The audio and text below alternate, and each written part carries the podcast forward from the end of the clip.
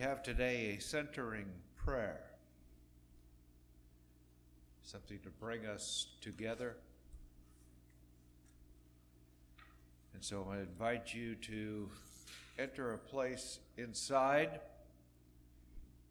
make yourself comfortable with yourself in the integrity of your being and open your soul to these words from Joan Javier Duval. Spirit of life, mother of all, mystery beyond our understanding. Here we are, living, breathing creatures with minds that wonder and hearts that feel awe. We face questions that we know can't be answered, and tragedies that we know can't be explained. May we find patience in all that is unanswered and peace in all that will never be explained. Here we are, living, breathing creatures with open minds and tender hearts. May we hold ourselves with gentleness with all that brings us worry and all that makes our hearts break. May the living, breathing creatures that we are feel the breath of life moving in us and through all things bringing us into greater union with the mysterious universe of which we are a part. Blessed be. Amen.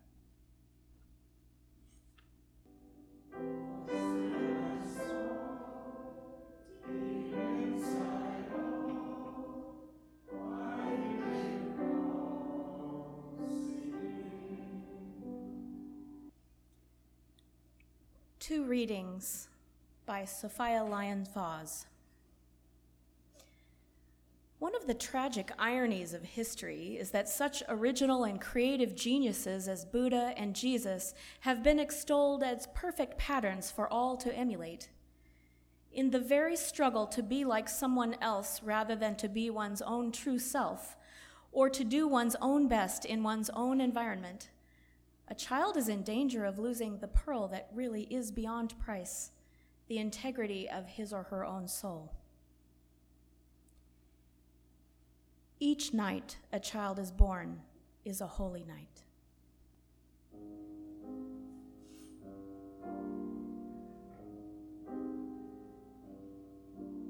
A child is born. We've suddenly stepped through a thousand doors. I have shared many messages on Luke 2 during my years in UU ministry. Rather than repeat this story, for most of us know it well, we look today at the life of Sophia Lyon Fahs and tomorrow at the Christmas story as it is shared in the Quran. Sophia Lyon Fahs wrote that every night a child is born is a holy night. Unitarian Universalists agree, and here I mean most UUs, not all, but many, enough that we can say Unitarian Universalists agree. Every night a child is born is a holy night.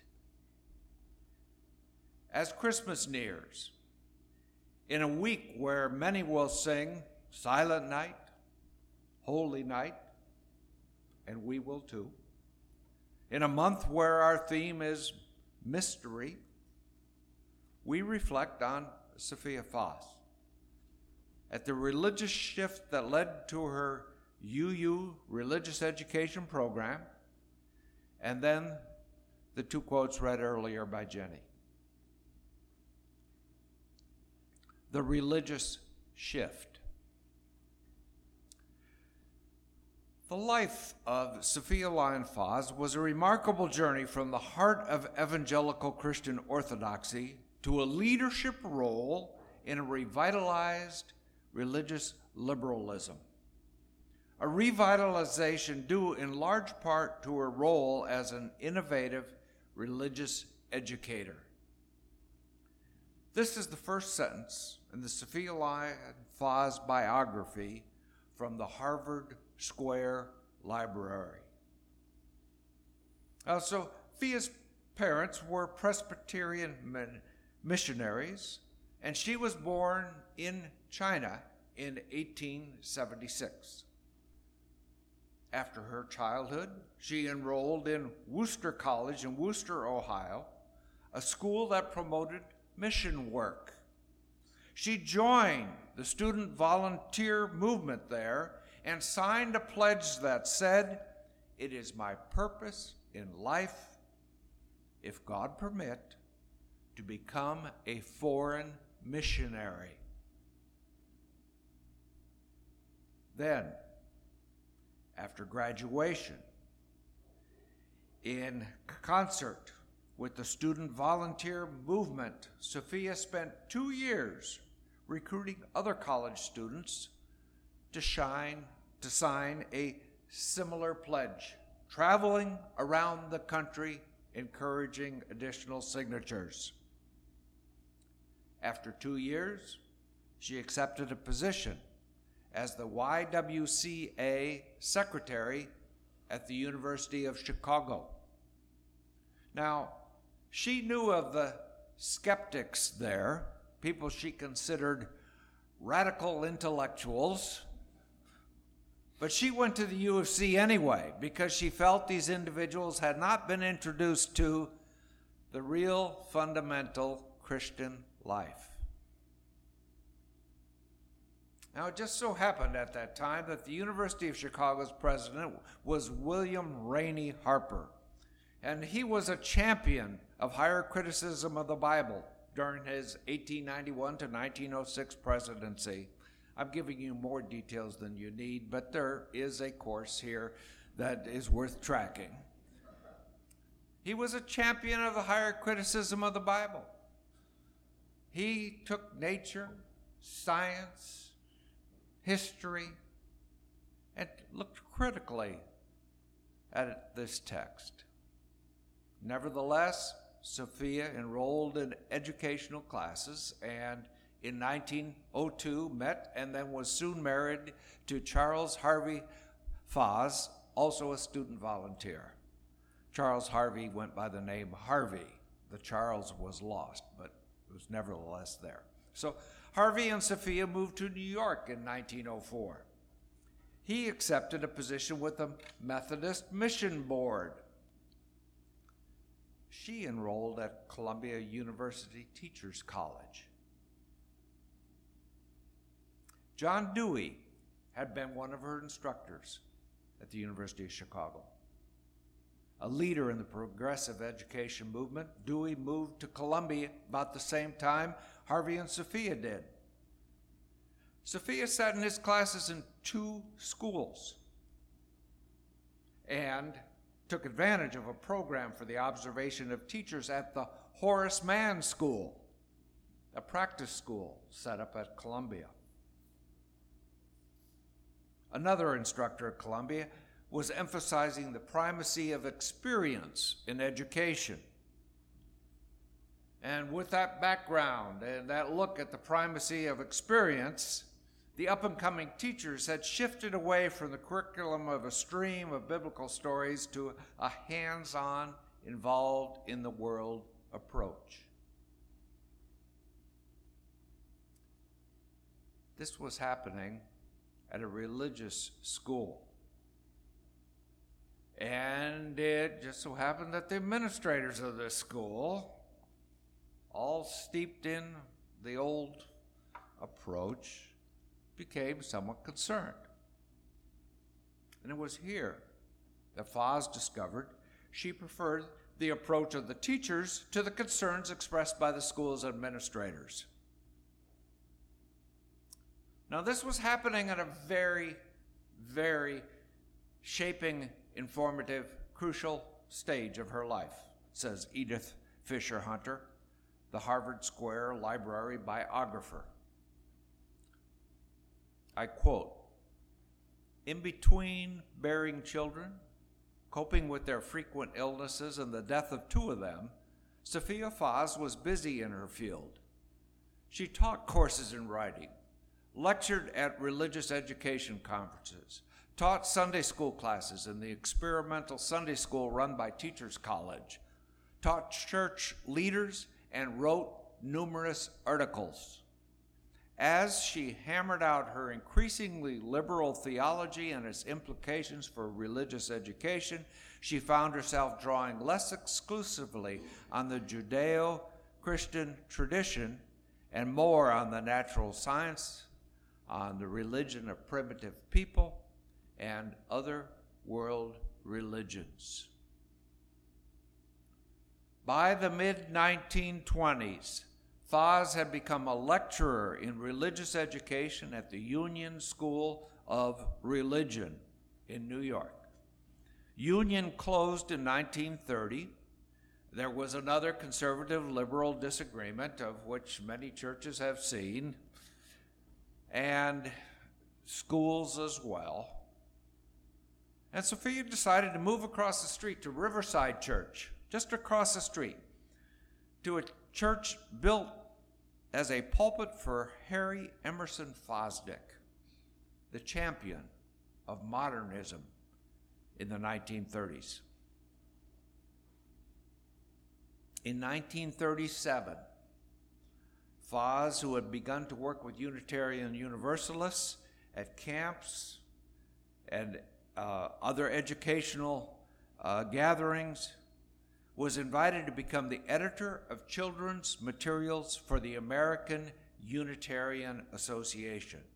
As Edith Hunter wrote, the courses developed at Riverside by Fahs and her co workers were the core of the curriculum she would develop for the Unitarian denomination between 1937 and 1965.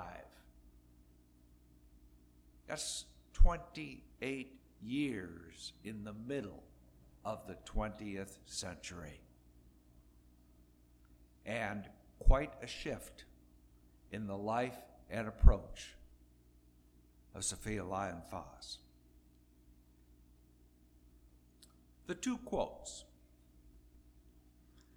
The first quote you heard said modeling one's life on the Buddha or Jesus is a risky proposition. I think this is true for several reasons. Few could ever achieve equity with either of them. If you think you could, go for it. So, any child who really and truly sought equity might become depressed by his or her failures over time. And the parents or teachers who lead children toward the emulation of these saints would also end up feeling undermined by that effort. Fahs' view is that the children should be in touch with their integrity, get to know themselves. She hoped they could be free to develop on his or her own terms. As she saw it, personal growth is based on an engagement with the forces of life that they encounter. Gabriel Garcia Marquez says this too, although taking a slightly different approach. Human beings are not born once and for all on the day their mothers give birth to them, but life obliges them over and over again to give birth to themselves. Fahs had followed such a path of rebirthing.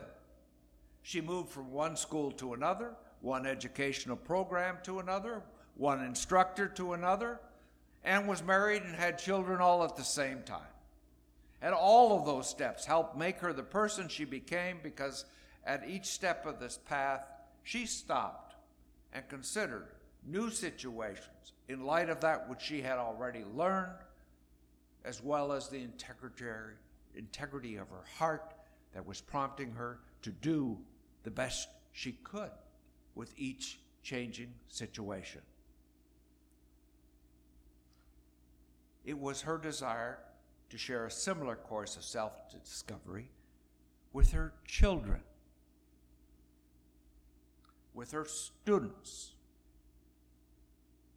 with teachers, and with the Unitarians and Unitarian Universalists who read her books, her teacher guides, and parent guides. What a world we could have if people avoided the tragic irony of history, the struggle to be like someone else rather than be one's own true self. She would have liked, I think, John Wooden's admonition to make each day your masterpiece. These are words I try to remember, especially on the not so good days. Yet the pace of life has picked up even since the days when Wooden coached at UCLA or Fahs led the UUA's religious education program. As Dylan said, the times they are a changing. In a time when global concern for the health of our earth grows, our country has stepped away from the Paris Agreement on climate change. In a time when Unitarian Universalists support equity and compassion for all, we have witnessed increased personal attacks, often based on a prejudice that persists in a segment of our society. In a time when we support the inherent worth and dignity of every individual, we look at a program to protect our border in a time when we all wish for comfort and stability, the government has been shut down. If there was ever a time to listen to what our soul tells us, this is it. It will take an attention to the whole of life for so many of us if we wish to do our best with what we face in these times.